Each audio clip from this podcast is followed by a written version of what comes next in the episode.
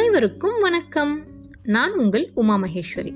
உதன்யாஸ் podcast மூலிமா உங்களை சந்திக்கிறதுல மிக்க மகிழ்ச்சி.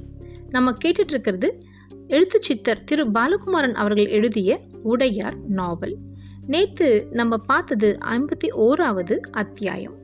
இதில் பிரம்மராயர் அந்த கற்களை அதாவது அந்த கல் சிலையை வச்சு ஒரு பெரிய விஷயத்தை புரிய வைக்கிறார். கல்லாக இருக்கிறது அடுத்தது சிலையாக மாறி எல்லாரும் வழிபடுற ஒரு விக்கிரகமாக மாறுது. அதே மாதிரி அவர் அருண்மொழியை பார்க்குறாரு அது மட்டும் இல்லை இந்த எபிசோடில் ஒரு மென்டர் மென்டரிங் பண்ணுறவங்க எப்படி இருக்கணும்? அதாவது அருண்மொழி தேவருக்கு அவங்க அக்கா குந்தவை அந்த மாதிரி ஒரு வேலையை செய்கிறாங்க ஆண்மகன்கள் செய்வது அனைத்தும் சரிதான் அப்படின்னு இல்லாமல் தன் தம்பி அதாவது இனி இளவரசனாக வரப்போகிறவன் தப்பு செய்கிறார் அப்படின்னு சொல்லும்பொழுது அவங்க அக்கா அங்கே அதட்டுறாங்க. அவங்கள அடக்கி வைக்கிறாங்க. இது அதே மாதிரி அக்கா சொல்கிறாங்களே நான் ஏன் கேட்கணும் அப்படின்னு இல்லாமல் அருண்மொழி அக்கா சொன்னதும் அடங்கியும் போகிறார்.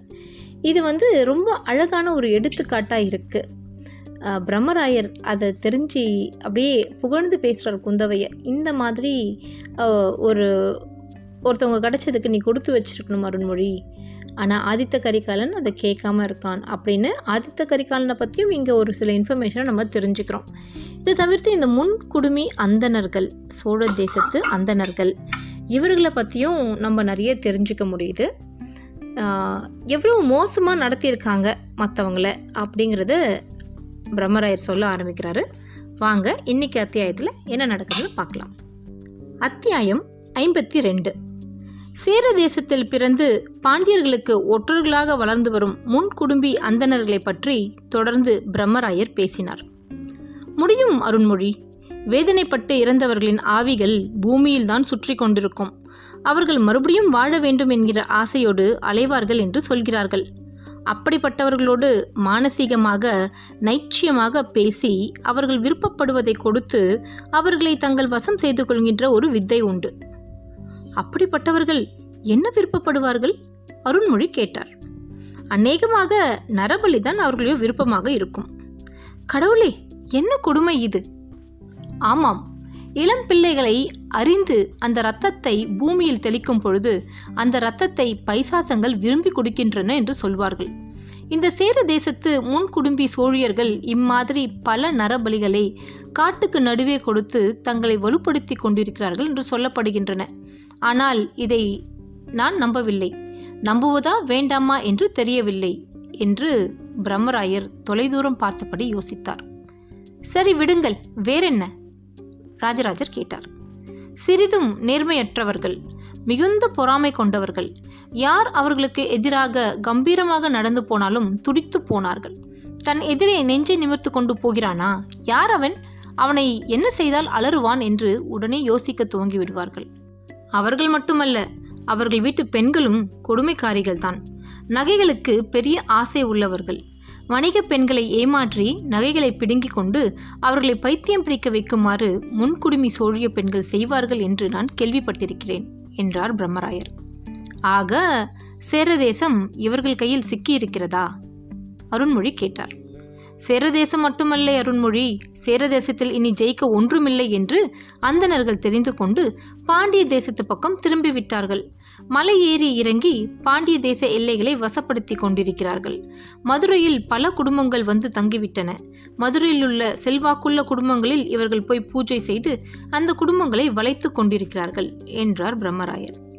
பாண்டிய தேசம் நம் வசமல்லவா இருக்கிறது? அருண்மொழி கேட்டார். பாண்டியர்களை அவ்வப்போது தாக்கி அவர்களுடைய திறமையை வல்லமையை குறைத்து கொண்டிருக்கிறோமே ஒழிய முற்றிலும் ஆட்சியை நாம் அகற்றிவிடவில்லை என்றார் பிரம்மராயர். நாம் கலைத்து போட்ட பாண்டிய தேசத்தின் படை வீரர்களை இவர்கள் ஒன்று சேர்த்து தூக்கிக் கொண்டிருக்கிறார்கள். விற்பயிற்சியை கொடுப்பதற்காக பெரும் தொகையை வாங்கியிருக்கிறார்கள். பாண்டியர்களுடைய முரட்டு வெறியை தூண்டி சோழர்களை கொல்ல வேண்டாமா? சோழ தேசத்தை கைப்பற்ற வேண்டாமா? என்று அவர்களிடம் பேசி அவர்களிடமிருந்து காசு பறித்து அவர்களை தங்களுக்கு கீழே ஏவல் தொழில் செய்ய வைத்திருக்கிறார்கள். பாண்டியர்களுக்கு வில்வித்தை கற்றுக் கொடுப்பதற்காக மிகப்பெரிய கடிகை ஒன்றை நிறுவுவதற்கு அரசரிடம் காசு கேட்டுக்கொண்டிருக்கிறார்கள் பாண்டிய மக்களிடம் நன்கொடை வசூலிக்கிறார்கள். ஏற்கனவே மழையின்றியும் சரியான சாகுபடியின்றியும் தவித்துக் கொண்டிருக்கிற பாண்டிய தேசம் இவர்களால் இன்னும் கலங்கி போயிருக்கிறது. இவர்கள் வாலிபர்களை தேர்ந்தெடுப்பதே இல்லை. பத்திலிருந்து பதிமூன்று வரையுள்ள சிறுவர்களை தான் தேர்ந்தெடுக்கிறார்கள். தங்களுக்கு அடிமையாக இருக்க வேண்டும் என்று ஓலைச்சீட்டில் எழுதி வைத்துக் கொள்கிறார்கள். அடிமையாகவே நடத்தப்படுகிறார்கள். அவ்வப்போது சிறிய வித்தைகளை சொல்லித் தருகிறார்கள். அதில் வலி உள்ளவனை தேர்ந்தெடுத்து அவனுக்கு வர்ம அடியும் மர்ம அடியும் சொல்லிக் கொடுக்கிறார்கள். கம்பு சுற்றவும் ஈட்டி எறியவும் கற்றுக் கொடுக்கிறார்கள். வில் செய்வதற்கு பயிற்றுவித்திருக்கிறார்கள். விற்களும் அம்புகளும் அதிக அளவில் தயாரானதும் பயிற்சியை ஆரம்பிப்போம் என்று சொல்லியிருக்கிறார்கள். அந்த சிறுவர்களை ஆடு மாடு மேய்ப்பவர்கள் போல சோழ தேசத்தின் எல்லைக்கு அனுப்பி சோழ தேசத்திலுள்ள வயசாளிகளை வாலிபர்களை பெண்களை மறைந்திருந்து அம்படித்து கொள்வது அவர்களுடைய திட்டம். இவை ஆறேழு முறை நிறைவேறியும் இருக்கிறது என்றார் பிரம்மராயர். உண்மையாகவா? அருண்மொழி கேட்டார். ஆமாம் இதை கண்ணெதிரே ஒருமுறை ஆதித்த கரிகாலன் பார்த்துவிட்டு தான் மிக கோபமாக பாண்டிய தேசத்தின் எல்லையை தாக்கினான். அந்த வீரர்களை கொடுமைப்படுத்தி கதறடித்தான். என்னோடு சண்டைக்கு வா. ஏன் பெண் மீது அம்பேகிறாய்? என்று கடுமையாக சவுக்கால் அடித்தான் ஆதித்த கரிகாலன் ஆத்திரப்படுவதிலும் ஒரு அர்த்தம் இருக்கிறது என்றார் பிரம்மராயர். ஏன்? அவர்கள் ஆத்திரப்படும்படியாகவே ஆத்திரமூட்டுவதற்காகவே சில காரியம் செய்கிறார்கள் என்றார் பிரம்மராயர். என்ன மாதிரியான காரியங்கள்? அருண்மொழி கேட்டார். பசுவும் கன்றும் இருந்தால் கன்றை கொன்று விடுகிறார்கள். சில இடங்களில் பசுவை கொன்று விடுகிறார்கள். தூக்கி கொண்டு போய் காடுகளில் போட்டு விடுவார்கள். பெண்களை அழைத்து கொண்டு போய் பிரம்பால் அடித்து நிர்வாணப்படுத்தி அவர்களை மூர்ச்சையாகும்படி தாக்கி பிறகு ஆறு ஏழு பேர் அவளை அனுபவித்து விட்டு அப்படியே விட்டுவிட்டு போய்விடுகிறார்கள் ஊர்கிணற்றில் விஷம் கலக்கிறார்கள் என்றார் பிரம்மராயர். எப்படி இதெல்லாம் தெரியாமல் போயிற்று எனக்கு? அருண்மொழி கோவப்பட்டார். அருண்மொழி மறுபடியும் ஆத்திரப்படாதே என்று கேட்டுக்கொள்கிறேன். குந்தவை மெல்ல அதட்டினாள். ஆதித்த கரிகாலன் இதற்கு கடும் தண்டனைகள் கொடுத்து கொண்டிருக்கிறான். ஆடு மேய்க்கின்ற மாடு மேய்க்கின்ற அந்த சிறுவர்களை பிடித்து சிரசேதம் செய்துவிட்டான். பல பேரை கழுவில் ஏற்றுவிட்டான். வேண்டுமென்றே பாண்டிய தேசத்தின் எல்லையை தாண்டி ஊர்களுக்கு போய் அங்குள்ள வயசாளிகளை கொண்டு வந்து பட்டியல் போட்டு சாகடித்திருக்கிறான். பாண்டியர்கள் கொதித்து போயிருக்கிறார்கள். இதை ஆதித்த கரிகாலன் செய்யாமல் இருந்திருக்கலாம் என்றார் பிரம்மராயர். ஏன்? அவர்கள் செய்கிற பொழுது நாம் செய்தால் என்ன? அருண்மொழி கேட்டார். தவறு அருண்மொழி. இவைகளில் அவர்கள் என்ன திட்டம் வைத்திருக்கிறார்களோ நாம் அங்கே போய் சிக்கிக்கொள்ளக்கூடாது நம்மை ஆத்திரமூட்டுவதற்காக அவர்கள் காரியம் செய்கிறார்கள். நாம் ஆத்திரப்பட்டு காரியம் செய்தால் பாண்டிய மக்களுடைய மிகப்பெரிய கோபத்தை சம்பாதித்துக் கொள்வோம். நமக்கும் பாண்டியர்களுக்கும் இடையே மிகப்பெரிய பிளவை ஏற்படுத்த வேண்டும் என்பதுதான் அந்த அந்தணர்களின் திட்டம். இதுதான் அவர்களுடைய நோக்கமாகவும் இருக்கிறது. அந்த வழியில் நாம் விழுந்துவிடக்கூடாது என்றார் பிரம்மராயர். அப்பொழுது என்ன செய்ய வேண்டும் என்று சொல்கிறீர்கள்? கேட்டார் அருண்மொழி அந்த ஆடு மேய்க்கும் இளைஞர்கள் பாண்டிய தேசத்து வாலிபர்கள் செய்யும் காரியங்கள் தடுக்கப்பட வேண்டும். அதே சமயம் சேர தேசத்து அந்தணர்களை ஒற்றறிந்து கொள்ள வேண்டும். இதை நான் ஆதித்த கரிகாலனிடம் சொல்லியிருக்கிறேன். பலமுறை பலவிதமாக விளக்கமாக பேசியிருக்கிறேன். ஆதித்த கரிகாலனுக்கு புரிகிறது. வெறுமே எல்லை பக்கம் நின்று ஆடு மாடு மேய்ப்பவர்கள் தண்டிப்பதை விட பெரும் படையெடுத்து பாண்டிய தேச மையப்பகுதிக்கு போய் அங்கிருந்து சேர தேசத்தின் எல்லைக்கு போய் எவரெல்லாம் முன்குடிமை சோடியர்களாக இருக்கிறார்களோ அத்தனை பேரையும் கைது செய்து கொன்று போட வேண்டும் என்று திட்டமிட்டிருக்கிறான். மிகப்பெரிய படையெடுப்பு ஆதித்த கரிகாலன் நடத்தப் போகிறான் என்றார் பிரம்மராயர். பிரம்மராயர் அன்று திரைச்சீலைகளுக்கு நடுவே உட்கார்ந்து விநாயகர் சிலையை தொட்டபடி பேசியது இப்பொழுது நடப்பது போல உடையார் ஸ்ரீ ராஜராஜ தேவருக்கு நினைவுக்கு வந்தது. அவர் ஆதித்த கரிகாலனின் மதுரை படையெடுப்பை பற்றி தொடர்ந்து யோசிக்க துவங்கினார். அதர்மத்தின் எல்லை என்று சொல்லும்படியான கலவரங்கள். எந்த பாவமும் அறியாத மக்களை இம்சித்து சந்தோஷம் காணுகின்ற அயோக்கிய தினங்கள் இடைவிடாது சோழ தேசத்து எல்லையில் நடந்து வந்தன. சேர தேசத்து பார்ப்பனர்களால் மதுரையில் உள்ள வாலிப படை ஒன்று போருக்கு பயிற்றுவிக்கப்பட்டிருந்தது. அந்த போர் புது வகையானது என்று சொல்லப்பட்டது. விடியற் காலை வேலை அல்லது இருள் பரவும் நேரம் ஓடி வந்து தாக்கிவிட்டு மறைந்து கொள்வார்கள். வீடுகளுக்கு நெருப்பு வைத்துவிட்டு கொள்ளையடிப்பார்கள்.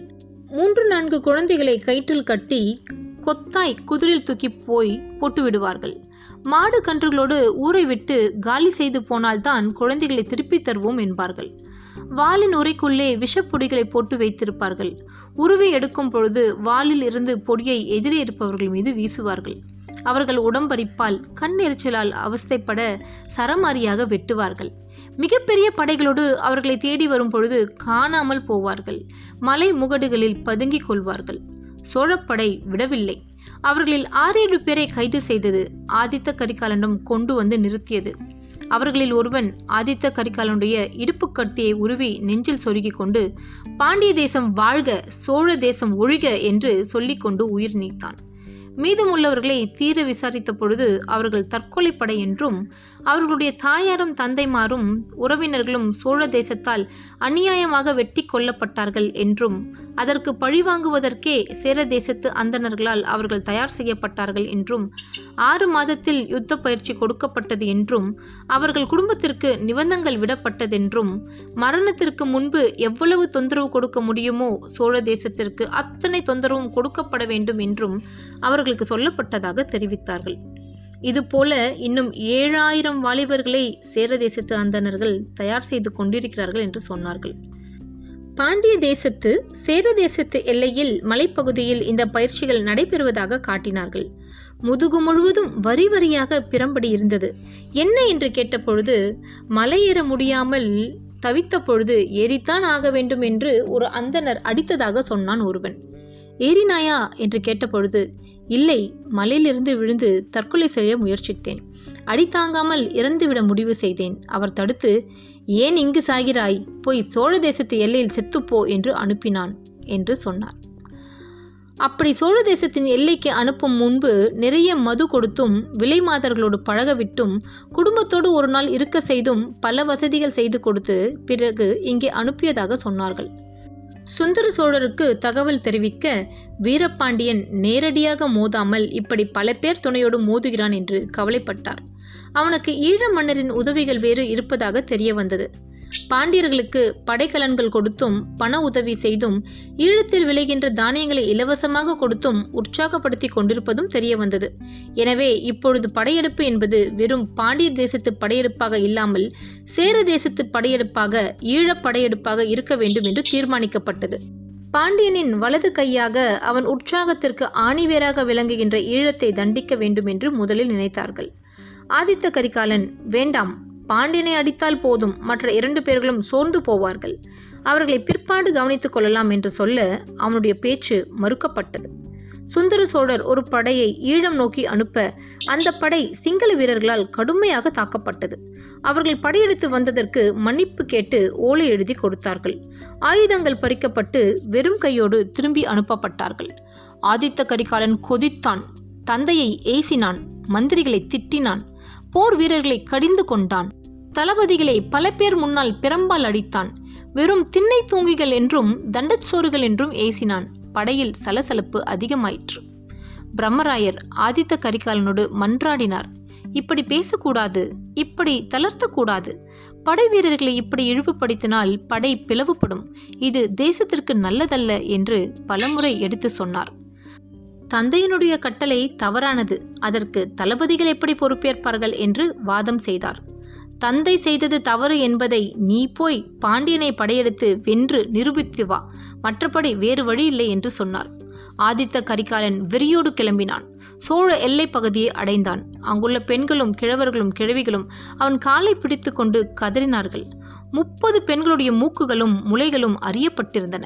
பெண்கள் தங்களை துணிகளால் சுற்றி கொண்டு ஒரு ஓரமாக நின்று கொண்டிருந்தார்கள். அவர்களை போய் பார்த்து பேசியதும் அவர்கள் துக்கம் தாங்காமல் வாய்விட்டு அலறினார்கள். எங்கள் வாழ்க்கையே பாழாகி விட்டது. எங்களை காப்பாற்ற எவருமே இல்லையே. சோழ தேசத்தில் நாங்கள் எலிகளைப் போல வாழ்கிறோமே. இங்கு ஆண் பிள்ளைகளே இல்லையா? இந்த பழியை தீர்ப்பதற்கு எவருமே முன்வர மாட்டீர்களா? என்றெல்லாம் கதறினார்கள். பாண்டிய தேசம் கொழுந்துவிட்டு எரிந்தால்தான் என் வயிற்றுச்சல் அடங்கும். என் நெஞ்செரிச்சல் அடங்கும் என்று கூச்சலிட்டார்கள். ஆதித்த கரிகாலன் வெறியானான். இன்னும் படைகள் வேண்டுமென்று பழையாறைக்கு செய்தி அனுப்பினான். அங்கிருந்து மிகப்பெரிய படை வந்து சேர்ந்தது. கொடும்பாலூர் சிற்றரசு வந்து சேர்ந்து கொண்டதும் சாளுக்கிய தேசத்தில் நண்பர்களாக இருந்த இளவரசர்கள் தங்களுடைய படைகளோடு வந்ததும் சகலரையும் ஒன்றாக்கி மிக தெளிவாய் கட்டளைகளை பிறப்பித்து பாண்டிய தேசத்திற்குள் நுழைந்தான். அவன் வருகை நன்கு அறியப்பட்டிருந்ததால் பாண்டிய தேசம் வெறிச்சோடி கிடந்தது. இத்துடன் இந்த அத்தியாயம் ஐம்பத்தி ரெண்டு முடிவடைகிறது. இந்த ஐம்பத்தி ரெண்டாவது எபிசோடை கேட்கும் பொழுது நமக்கே ஒரு சோகம் பரவுது. இன்றைக்கி காலகட்டத்தில் தான் இந்த செக்ஷுவல் அப்யூஸ் இந்த மோலஸ்டேஷன் இந்த மாதிரி எல்லா விஷயத்தை பற்றியும் நிறைய பேசுகிறோம் தெரிஞ்சுக்கிறோன்றது இல்லை. ஆயிரம் ஆண்டுகளுக்கு முன்பும் இதே மாதிரியான விஷயங்கள் தான் நடந்திருக்கு அப்படின்னு நமக்கு புரியுது. அது மட்டும் இல்லாமல் இந்த முன்குடுமி அந்தணர்கள் அவங்களுடைய திறமைகள் அது வந்து எந்த அளவுக்கு நெகட்டிவாக அவங்க யூஸ் பண்ணுறாங்க அப்படின்னும் தெரிஞ்சுக்க முடியுது. இப்போ ஆதித்த கரிகாலன் கோவமாக படையெடுத்து போகிறாரு என்ன நடக்குதுன்னு நம்ம இனி வரும் எபிசோட்ஸில் தெரிஞ்சுக்கலாம். அதுவரை நான் உங்களிடமிருந்து விடைபெறுகிறேன். நன்றி வணக்கம்.